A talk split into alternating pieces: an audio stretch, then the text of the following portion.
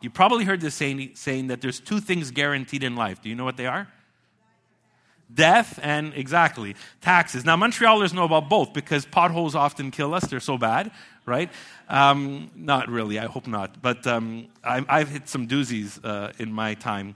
And if you own a house, your property taxes likely went up this year, right? Montreal, across the island, blah, blah, blah. Everybody's, you know, mad about that. But it's true. I mean, it's kind of like guaranteed that kind of that those two things happen. Would you describe those two things as painful? Would you describe some of those things maybe sometimes as an element of suffering? I'm not great with pain or suffering. I remember the first time, I think it was nineteen ninety, I think it was four or something. I've, I never gave blood before, and I was in uh, school in, in Ontario, and so this blood donor clinic came to our school, and I thought, hey, I've never given blood before. I'm going to try to give blood in this moment. And so I voluntarily sat there welcoming a needle in my arm, right? And and I, I looked away because I didn't want to see the needle going into my arm, but then I was just anticipating this cold prick of a needle, pricky little needle going in, launching into my vein. Is somebody going to faint when I'm describing this right now? You guys okay? You guys okay with that? And and it was like I was just anticipating this moment, this brief moment of pain. I'm a I'm a sucker for that stuff. I, I don't like kind of going through that stuff. Some people just look at it and say, "Bring it in, bring it in, bring in the you know, bring in the needle." I just need to kind of look away and like, okay, when's this going to be over? How fast is this going to take? And so I'm kind of bad with that stuff. That might sound like trivial pain, and it really is. It lasts a second. And there's some things in our life that we would describe as trivial pain, but we know that there is parts of our life, parts of the journey of our life that we live that will come with forms of suffering. That will come with forms of suffering. Now, I will never share that needle story to someone who's gone through a lot of pain, physical or emotional. They're telling me a really serious story. I will not sit there and look back and say, you know, once I gave blood, right? Like, because it's it's very trivial. But we know, we know that that in our lifetime, we have either already gone or will go through, or we know friends, family who have gone through forms of suffering. And sometimes that pain is unwarranted, unnecessary, um, not our fault. Sometimes it's consequential. Sometimes it's out of our control. Sometimes it's actually purposeful and needed. So the last few months, we've been in and out of this letter in the New Testament called First Peter. And we've walked through it kind of piece by piece. But the next two weeks, I want to take two major themes out of it that I think are really prominent. And this week, we're going to take this theme of suffering that is kind of laced through this letter uh, in these in these small five chapters. And it's incredible because the word suffer comes up several times as Peter writes this letter to this church in the first century. Now, if you've been with us or been tracking with this as we've been teaching through it, you know that Peter actually calls his listeners foreigners, strangers. Um, we know that they've been marginalized, partly because of their faith, partly because of the empire. And he uses the word suffer quite a bit throughout this letter. Sometimes he doesn't use the word suffer, he uses the word grief or trials. He uses the word accusations or insults. One time he says, I know the fiery ordeal you've been through. Imagine using that language with a friend. What would they have had to go through to say, you have gone through a fiery ordeal? This is this comes up a lot in Peter's letter, but he also uses the past tense of the word suffer. He uses the word suffered. And every time he uses the word suffered, he refers to the suffering of Jesus, past tense, that Jesus suffered for you. You are suffering now. But he keeps reminding them almost every time he uses the word suffer, in their context, he uses the word suffered to remind them of Jesus' suffering for them. So Peter's audience knew suffering, and Peter writes this letter, and one of the themes that comes out, one of the reasons, is to encourage them, to support them through this suffering, and to give them perspective. And I think as is if you walk through the letter kind of in one shot or pick up these themes, Peter's trying to give them hope in their suffering. He, he doesn't try and remove it. He doesn't pretend that it's not there. There's different reasons why it exists, but he ultimately tries to help them understand that there's hope even in their suffering. Now, if you're like me, human nature, I mean, who would love to just avoid suffering, right? I mean, anybody would say yes to that. I want to avoid suffering unless you just love it and engage it, and that's up to you. But but Generally, humanity wants to avoid suffering. I mean, we want to try and avoid physical suffering or emotional or, or financial. But you know, it's interesting. There's also this temptation as Christ followers, because we're human too, to do the same thing. And in some circumstances, it makes sense. I mean, in some circumstances, it makes sense to try and avoid suffering. If you see the pothole and you can move away, avoid, you know, killing your wheel, right? That's normal. But then in some moments, suffering comes with a life of faith. Whether God has allowed it or not, suffering often comes with a life of faith, because a life of faith often leads us, one, to follow Jesus, but secondly, to bend our lives often to, to God's will. And often it leads to some of the things I'm going to talk about in a moment. And, and I want to share a couple of ideas, because I think there's different sources for suffering, because often, because we're humans and we want to avoid suffering, we often kind of, we kind of blanket our sufferings into one thing, and one kind of like idea, and we, we pout about it. But even Peter, writing to this first century church, who has gone through some serious suffering, helps them understand that there's different sources to their suffering. The first one is consequences, right? Consequences is kind of a source of suffering. Some suffering just happens because of our decisions, right? If you're planning to go to New Hampshire and you want to go over that mountain, kind of, um, there's this kind of cool mountain on the way to, to this spot in New Hampshire. What's it called? I think North Conway. And so I thought one day, you know what, let's, let's take the mountain route. But I didn't check the weather. And then I realized there's a snowstorm on the mountain, right? And it's like, well, that was a bad decision. Like, we could get killed going over the mountain because it's that bad. If you've ever been to Vermont and Smuggler's Notch years ago, and you kind of like go up to the top, and if it's like really bad snow, you just don't go because you could get killed, right? So sometimes there's consequences to our decisions. When I was five years old, Um, I was living in Toronto, I was born in Toronto, and uh, there was an evening, um, we were just all there as a family, and so kind of this routine when we wash the dishes is uh, is uh, usually, my, I had an older brother, ten year, have an older brother ten years older than us, but my twin brother and my sister, we'd you know, wash the dishes, so someone would wash, someone would rinse, someone would dry. My pet peeve was was washing or drying. I didn't like to do either of those. I liked to rinse. Give me the dish, pass the dish. Give me the dish, put it under the water, pass the dish, right? And so I, I wasn't given the rinsing option, and so I'm like, forget this. You won't let me rinse? I'm gonna let you guys wash the dishes by yourself, and I go play in the living room. And I start fooling around with um, with kind of the ruler and triangle. I'm five years old, with a geometry set. I start fooling around with it, kind of playing around on my knee like a trapeze, and accidentally, I damage my eye. And in that moment, you know, one of the pieces hits my eye and I damage it. Go to the hospital, have to go in operation, get stitches, just the works. And I've had to live with those consequences ever since. Now, some of you who, if you're ever standing near me and you want my attention on my left side and I'm ignoring you, it's because I don't see well out of this eye. And so maybe I am ignoring you. Maybe I don't want to talk to you. But And maybe that's just an excuse now. It's like, I kind of see, but I'm pretending that I don't because I can't see well out of this eye. So if that's you, don't worry about it. Like, we can resolve that later. But the reality is, is that decision to say, you know what, I'm not going to rinse. I'm going to go play. And then that accident happened. That was just consequential. And I've lived with less vision in one eye ever since. I'm grateful that I'm able to do everything I need to do in life, but I've lived through that consequence ever since. And sometimes we just suffer a consequence because of a decision or an action or a reaction. God didn't bring this about. God didn't, you know, say, Dave's going to, like, hey, Dave, go to the living room, get, you know, botch up your eye. It wasn't that God had this necessarily in his will for me. He's not punishing me or us sometimes with these consequences. It's often part of what it means to be human on this side of eternity.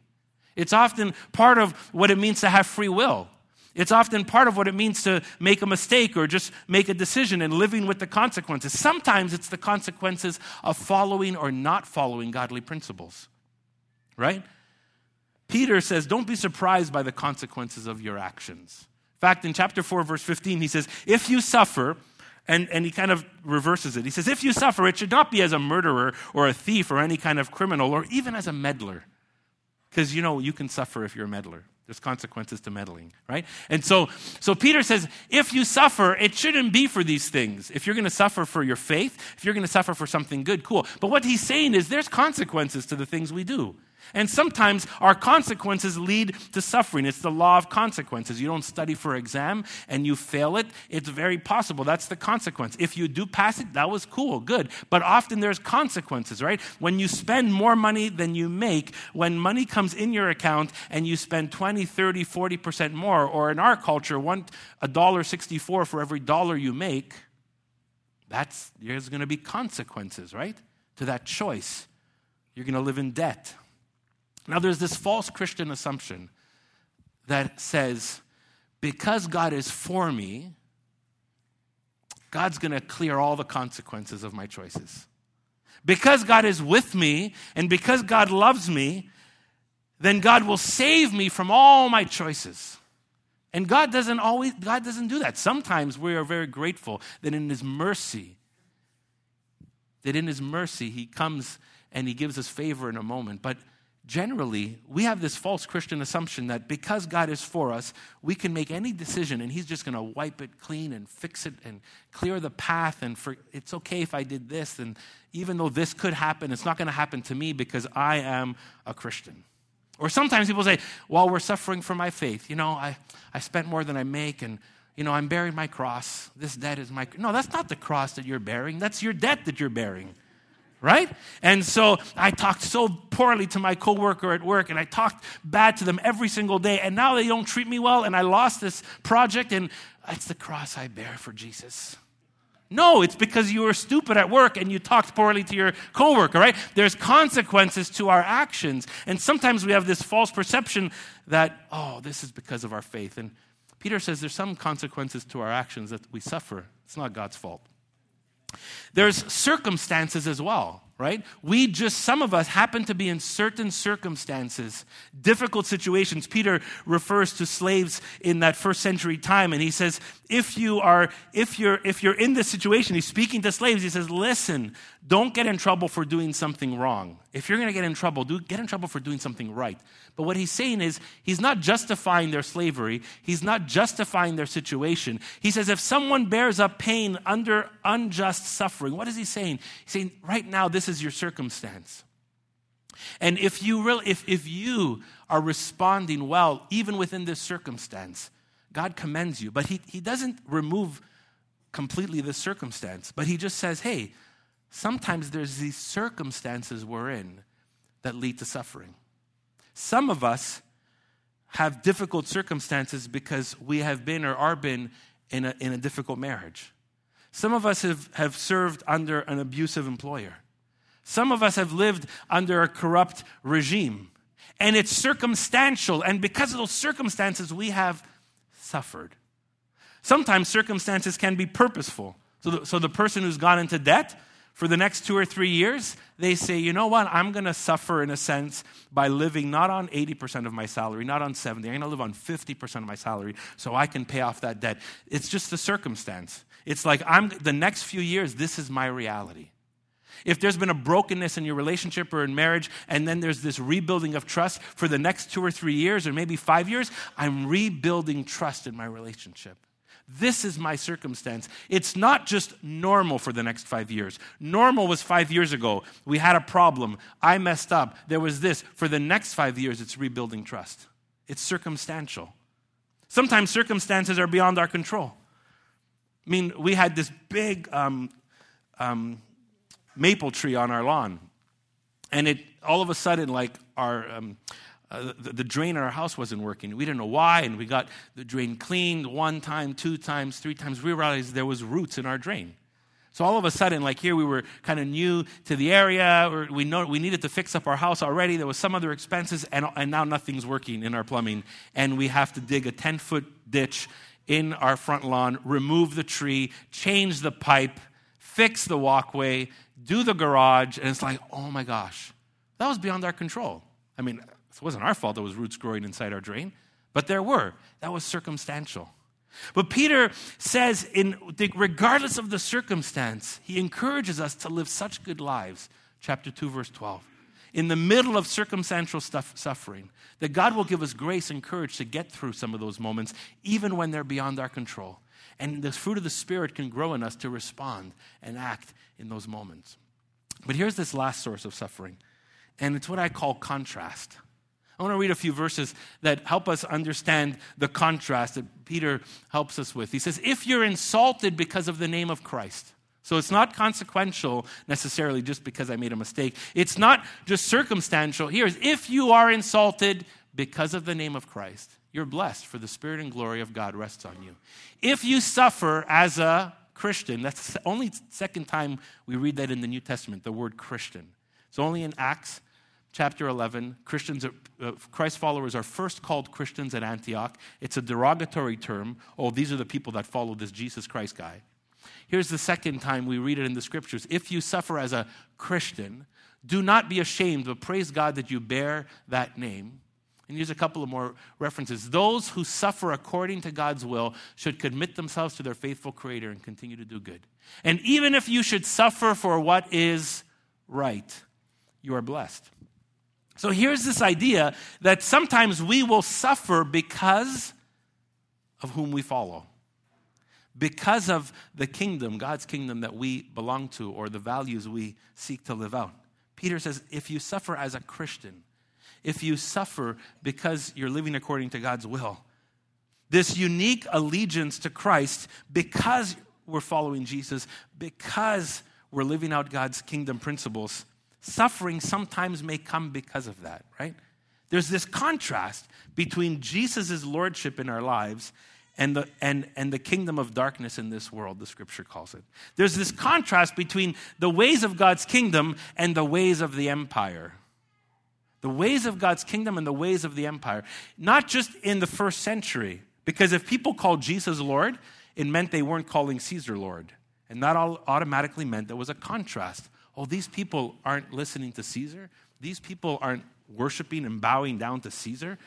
Well, now this contrast is taking place. But that happens in our culture too.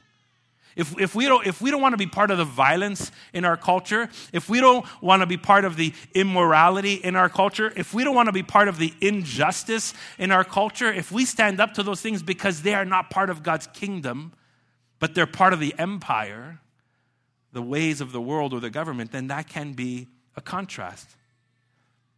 You know, think of the civil rights movement. People who I believe were inspired by their faith stood up against racism and discrimination. And when they made that stand, knowingly, they knew it was going to bring suffering. They knew it was going to bring suffering. Um, I, I can't remember the governor's name. Was it John Wilkins? John? Anyways, he, he remember hearing the story. They asked him, you know, when you were walking across the bridge in Montgomery, Alabama, on the day of that peaceful protest, and you were knocked down five times by the police. Five times you were pushed to the ground. You were beat to the ground. You were pushed with the shield. You were hit over the head. And here are these people who stood for what they believed were godly values, that every person is made in the image of God. And they knew they were walking towards that peaceful protest knowing that they would suffer. That's this contrast that sometimes can take place because of the kingdom values of Jesus. So it'll, following Jesus will create contrasts in different ways in your life, different ways in mine, but it can bring suffering. Now, if we're honest and we read First Peter or we know the first century, we know that we haven't experienced the kind of suffering that they experienced there, especially not in Canada or in North America. Some have in our global world today, even today, but I think in our experience, we haven't. And I, I was thinking, what might it look like for us? Because we're not persecuted by not being able to work. We're not marginalized and put aside. And I think here's just one idea I was reading about, thinking about, is this idea of social status. That sometimes our social status can take a hit. And I don't mean what people say about you on Facebook. uh, I mean your real social status. What people, what people, how people view you and how people embrace you in culture can take a hit. And when we take a loss of status, you know what we feel? We feel shamed. We feel shamed. When someone berates us just because of our belief, or when someone says, you're crazy to think like that, or when someone distances themselves from you because you have a certain value system and it doesn't fit with theirs. In our tolerant society, people become intolerant to maybe the values of Christ. There's a loss of status. And regardless if you're a Christian or not, a loss of status often feels like you're being shamed. You're being shamed. I was thinking about the go- our Governor General, right? A couple of months ago, uh, she was. Ta- I think she was talking to the, um, Amer- to the to the aerospace industry, and she just kind of blurted out in the microphone. She kind of totally disregarded anybody with a religious view. But there were scientists, really smart, intellectual, experienced scientists in the room, and she berated them in front of everybody because it wasn't her view. And in that moment, those scientists who are who are equally valid with all the other scientists in the room, because of their, their faith or their belief or maybe the approach they're taking, they were berated. They had this loss of status. And that loss of status can feel like you've been shamed. That made the news. In fact, people were saying, well, why would she say that? How could she say that? Because some people, you know, were curious. But in that moment, there was that loss of status. I've shared this story before. My wife, before we were married, she would go to work, and uh, some of the people in her workplace that were married a second and third time and and, and broken marriages or or um, just a, a horrible view of marriage, they would tell her, Franca, what are you doing? You're crazy to get married. Rent this. They told her this. Rent your furniture. That's what they did. Rent your furniture. Don't go out and put deposits on furniture. It's not going to last. So here's Franca every day going to work, and there's this hit to who she's trying to be because she is trying to live out this value. It's just one example. And we can feel shamed because of that in our culture. I think of youth and young adults and really anybody who's who's trying to, to live a life of integrity or trying to live a life of sexual morality or trying to, to live in a way that honors Jesus in certain ways, and our society can berate us for that, and we can feel this loss of status, which turns to shame, which can feel a form of suffering. I mean, that's one way, and maybe you can think of other ways that we might feel that in our culture. Um, but Peter moves to this hope in suffering, and I'm so grateful for that, because he doesn't just leave us there saying, well, you can suffer because of your consequences, and you can suffer because of your circumstances, and hey, there's going to be a contrast to your life when you follow Jesus, so buckle up and suffer. No, he, he walks through a couple of things. And I love what Peter does, because the first way he gives us hope in our suffering is how he starts and ends the book. In chapter one and in chapter five, this little phrase comes up. It's it's in verse six, chapter one. Though for now, though now for, what does he say? A little while you may have had to suffer. And he ends in chapter five, after you have suffered a little while. It's amazing how he frames this letter to these Christians with this little phrase, a little while. He's, he's trying to help them understand that he, he's, one, he's framing this letter in encouragement. He's framing this letter in support. But he's telling them, your suffering is not forever. Your suffering is not forever. That your suffering will pass. Whether it passes after a season, whether it even passes after a lifetime as you anticipate the eternity ahead that will be void of suffering, Peter is trying to let them know, and as we read it, to let us know that why we can have hope in suffering is because our suffering is temporary. Our suffering is temporary. It's not forever. My dad, who had passed away twelve or thirteen years ago, from his mid forties, I'd say, or mid to late forties, till he was about sixty, he had he, he got sick. And um, it was it was a growth in the bottom of his leg. And not many people knew about it, because my dad just kept going and going and going, and he kept preaching and working and all this kind of stuff. And, and this pain started to grow more and more in his leg and in his foot. And, and, and five, six years in, he's like speaking behind podiums with his leg up because he can't even put his foot down because there's so much pain. And seven or eight years into this, this, this growth, this type of cancer that's actually growing there is starting to just drain the energy in his body. draining the energy in his body. The last several years before he turned sixty, you would see my dad, and his face, his skin was just, he was just white, like he had no energy, but he kept moving. He kept going. And I remember at one point, you know, this next kind of reality that struck us and struck him both sounds shocking, but also was necessary. They said, hey, Mister Manifold, the doctor said, this growth that's on your lower leg, on your foot, has moved to your thigh. And we want to prevent anything from going further. we need to amputate under your under your knee. So they amputated under his knee, and they took um, part of the growth out of his thigh. And I'll never forget, after the surgery's done, and after he's waking up, you walk into his room, he's sitting on the bed, and and it's like, is this my dad? He, all of a sudden, color comes back to his face. Uh, his voice is stronger. He's breathing better. He feels like he has life. He's smiling. And you know what he said? He said, I have never slept like this in the last decade. After the, the, after the pain was removed, after the growth was gone, he slept for the first time continuously.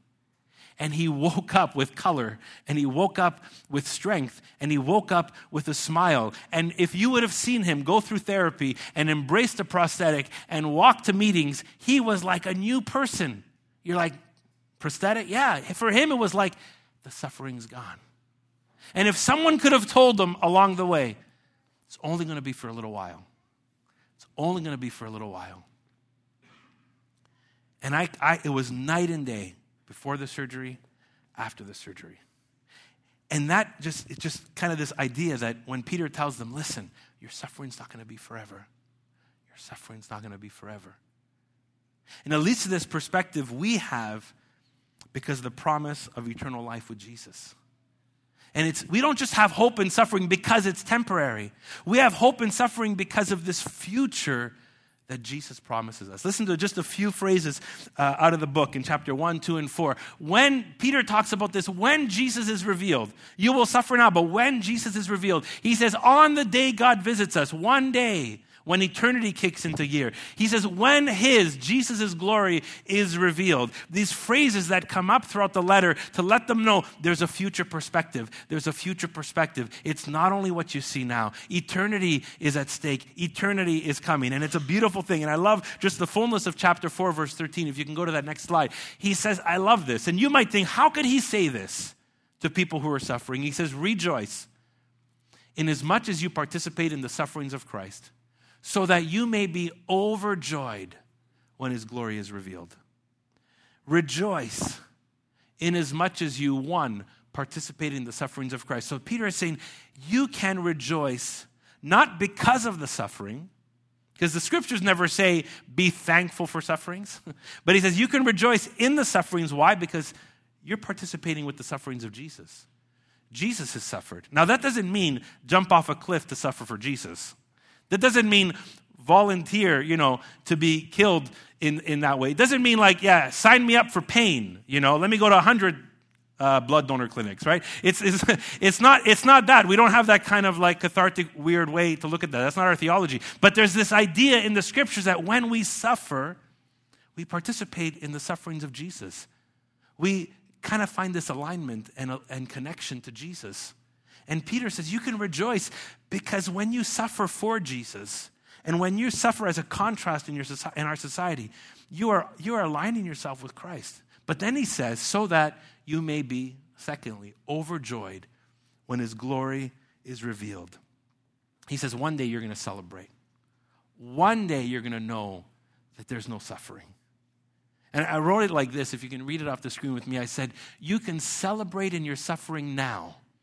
Not not, not be thankful for it, not want more of it, but you can celebrate in your suffering now. In other words, celebrate who you are in Christ because you will celebrate with no more suffering later. That's this promise. You can celebrate, we can celebrate in our suffering now because we will celebrate with no more suffering later. So we can anticipate the joy and the hope and the restoration and the healing. We can suffer with hope because our future is not like our present. Is not like our present. And you know, I said it already, that us in the Western world, we do not struggle like Christians do in other parts of the world. But I, I still I still have a sense that our future is going to be more glorious. You know why? Because in the Western world, I mean, we can fix things, right? Like as much as the issue happened at my house, I was able to find a contractor to fix the pipe. Or as much as I can feel like a loss of status in my culture, no one is necessarily stopping you and me from working. But there's parts of the world where people suffer because of their faith. And I think I'm excited for people who suffer like this now. I'm not excited because they suffer, but I am excited because of the deep joy they're going to experience one day. The scripture says, Jesus says, blessed are those who mourn now because they will be lifted up. And there are brothers and sisters of ours across the world who are suffering because of their faith. And one day their celebration will be awesome. Their joy will be incredible. We can suffer with hope because of a future perspective. And here's the last piece. We can suffer because it changes us. We can suffer with hope because it changes us. It transforms us. There's this testing and this teaching that happens. When Peter says in chapter four, verse twelve, do not be surprised at the fiery ordeal that has come upon you. Fiery ordeal. It's like walking through a furnace. It's this idea that suffering can test us. Suffering can purify us. Suffering can, can cleanse us in a way that it kind of like, just like when, when a piece of gold that's dirty goes through fire, the dirt falls off it. And often suffering becomes like that fiery ordeal that that that that that shapes us and changes us and teaches us and tests us and purifies us to make us into what God sees us. I mean, how many of you, be honest, have gone through something? You wouldn't have wanted to go through it, but after you've gone through it, you said, I'm a different person today. I'm a different person today. You can say, you know, God used that situation, that suffering, to humble me or to change me or to teach me. Or that suffering changed my relationships forever. That suffering changed the way I view finances forever. That suffering changed the way I look at people at work forever. We can look back at some of those moments and, and recognize that suffering has taught us, and that gives us hope that our suffering is not lost, that God can use that suffering to teach us and shape us. Even in verse seventeen, he talks about judgment that begins with God's people. And no one likes judgment, but judgment is that kind of purifying process that shapes us into an instrument that God uses for his glory. And Peter is letting them know, allow your suffering to help you become the person that reflects God's heart, the person that God envisions you to be. It leads to transformation. And and and when I think about that, there's this beautiful promise, and um it's just an amazing promise. In, in chapter four, verse fourteen, look at what it says. That just caught me off guard. If you're insulted because of the name of Christ, you're blessed. Why? For the Spirit of glory and of God rests on you. There's this, this, this promise, this, this kind of paradox that as we, when we are insulted or suffer because of the name of Christ, we're blessed. Why? Because God, the Spirit of God's glory, and God actually begins to rest on us. In a sense, we find favor with God. I found this story of the person who translated the scriptures into English for the first time. His last name was Tyndale, and you might have heard about his story.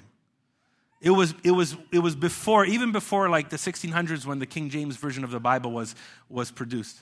So here's this guy, this Christian. He has, he had this dream. He had this desire that everybody would read the scriptures. And so he wanted so bad to take his time and his energy and his and his intellect to translate the scriptures. At that time, I think it was from Latin to English, to make sure everyone in his region could read the Bible in their language.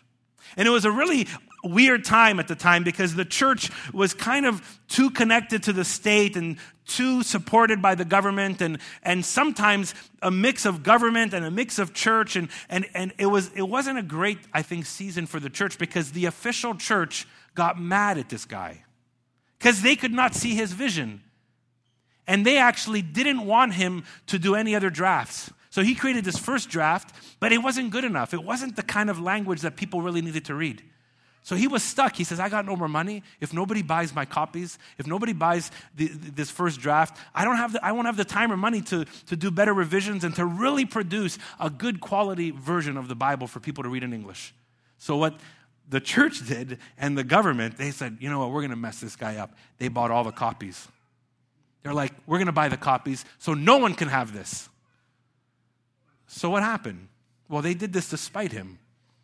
But because they bought the copies, he had money to do the other revisions.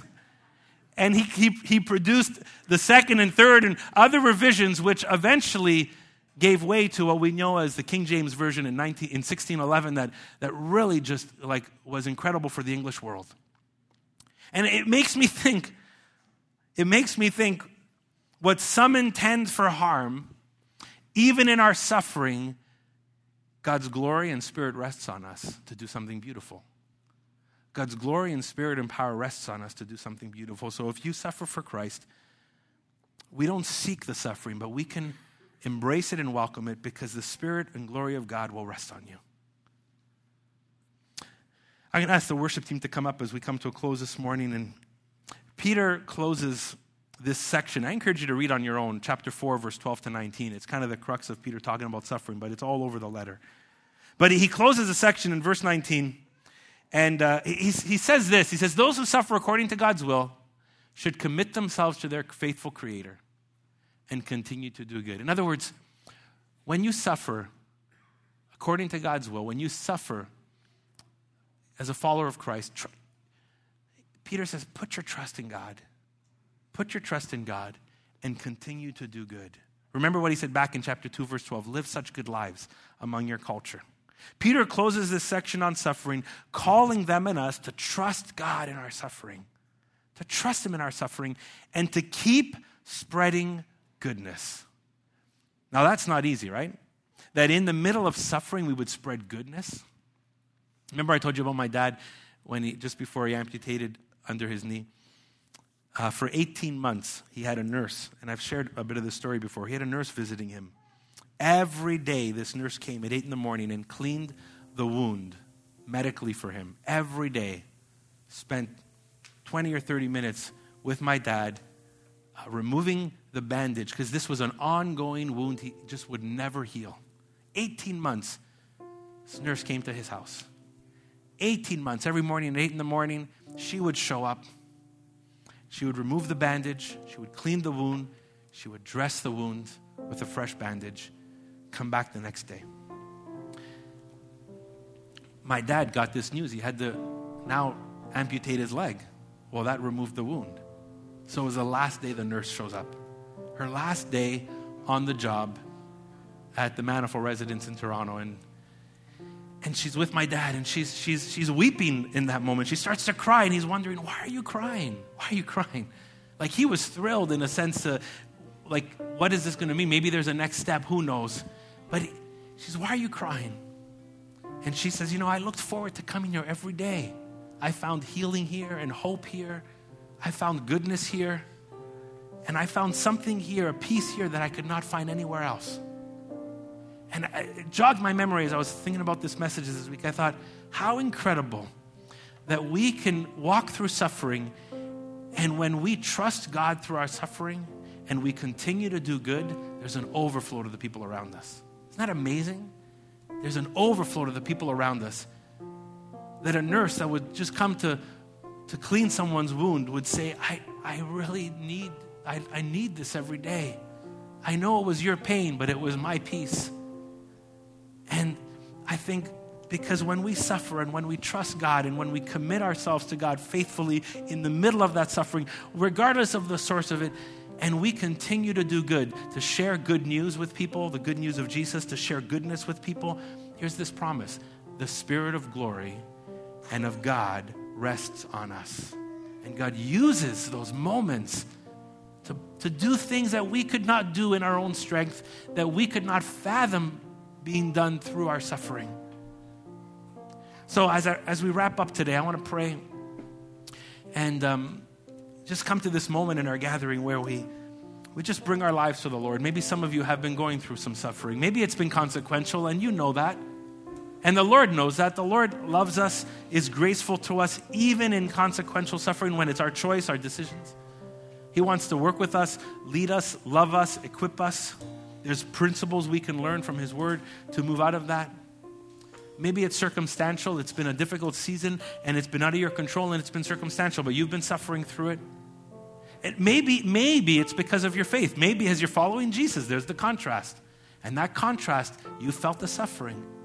But the promise is, regardless of the source, we can have hope through suffering.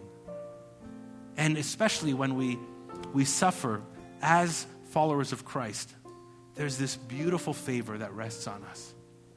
Something amazing can happen even through that.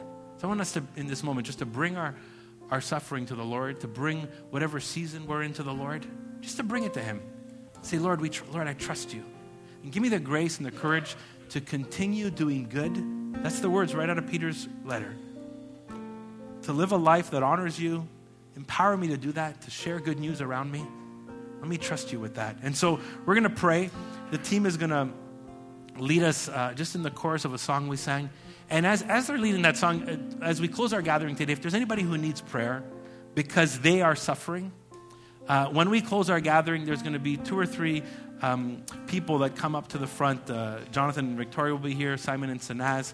Um, I say if Mike and Sue are here, if they can be available, just, just here like corner, corner, middle. And we're going to end the gathering, but if you need prayer and you can start coming up for that, just to be prayed for, just say, I'm, I've been going through a really difficult time.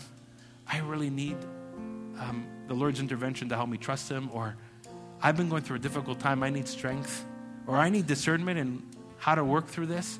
Just ask, just, just they'll just pray for you quietly and bless you in that moment. I'm going to pray now. We're going to sing. And uh, and as we sing, if you need prayer, you can come up to these few people here. And uh, when we finish this song, we will close our gathering, okay? So let's pray together. Father, God, we recognize, you know, that there are different reasons for our suffering. Lord, give us the, the discernment and humility. Give us the full awareness of, of who we are, so we can really discern the source of our suffering. Help us not to be the kind of people that, that blame you or blame our faith or blame others when, when we're walking through a difficult season because of a consequence. Lord, we embrace that and, and ask you for wisdom to work through it and out of it. We trust you. Give us that, Lord. For some, God, going through difficult circumstances, God, for whatever reasons, Many of it, many of the times it's not our fault, it's the circumstance, and, and we're faced with it, God. God, help us to be people of courage and integrity and love through that. And God, as we suffer at times for our faith, maybe there's a loss of status, maybe there's a shame, maybe there's a marginalization, maybe there's something, Lord. And God, we we embrace, we embrace the suffering that at times comes because we call you Lord.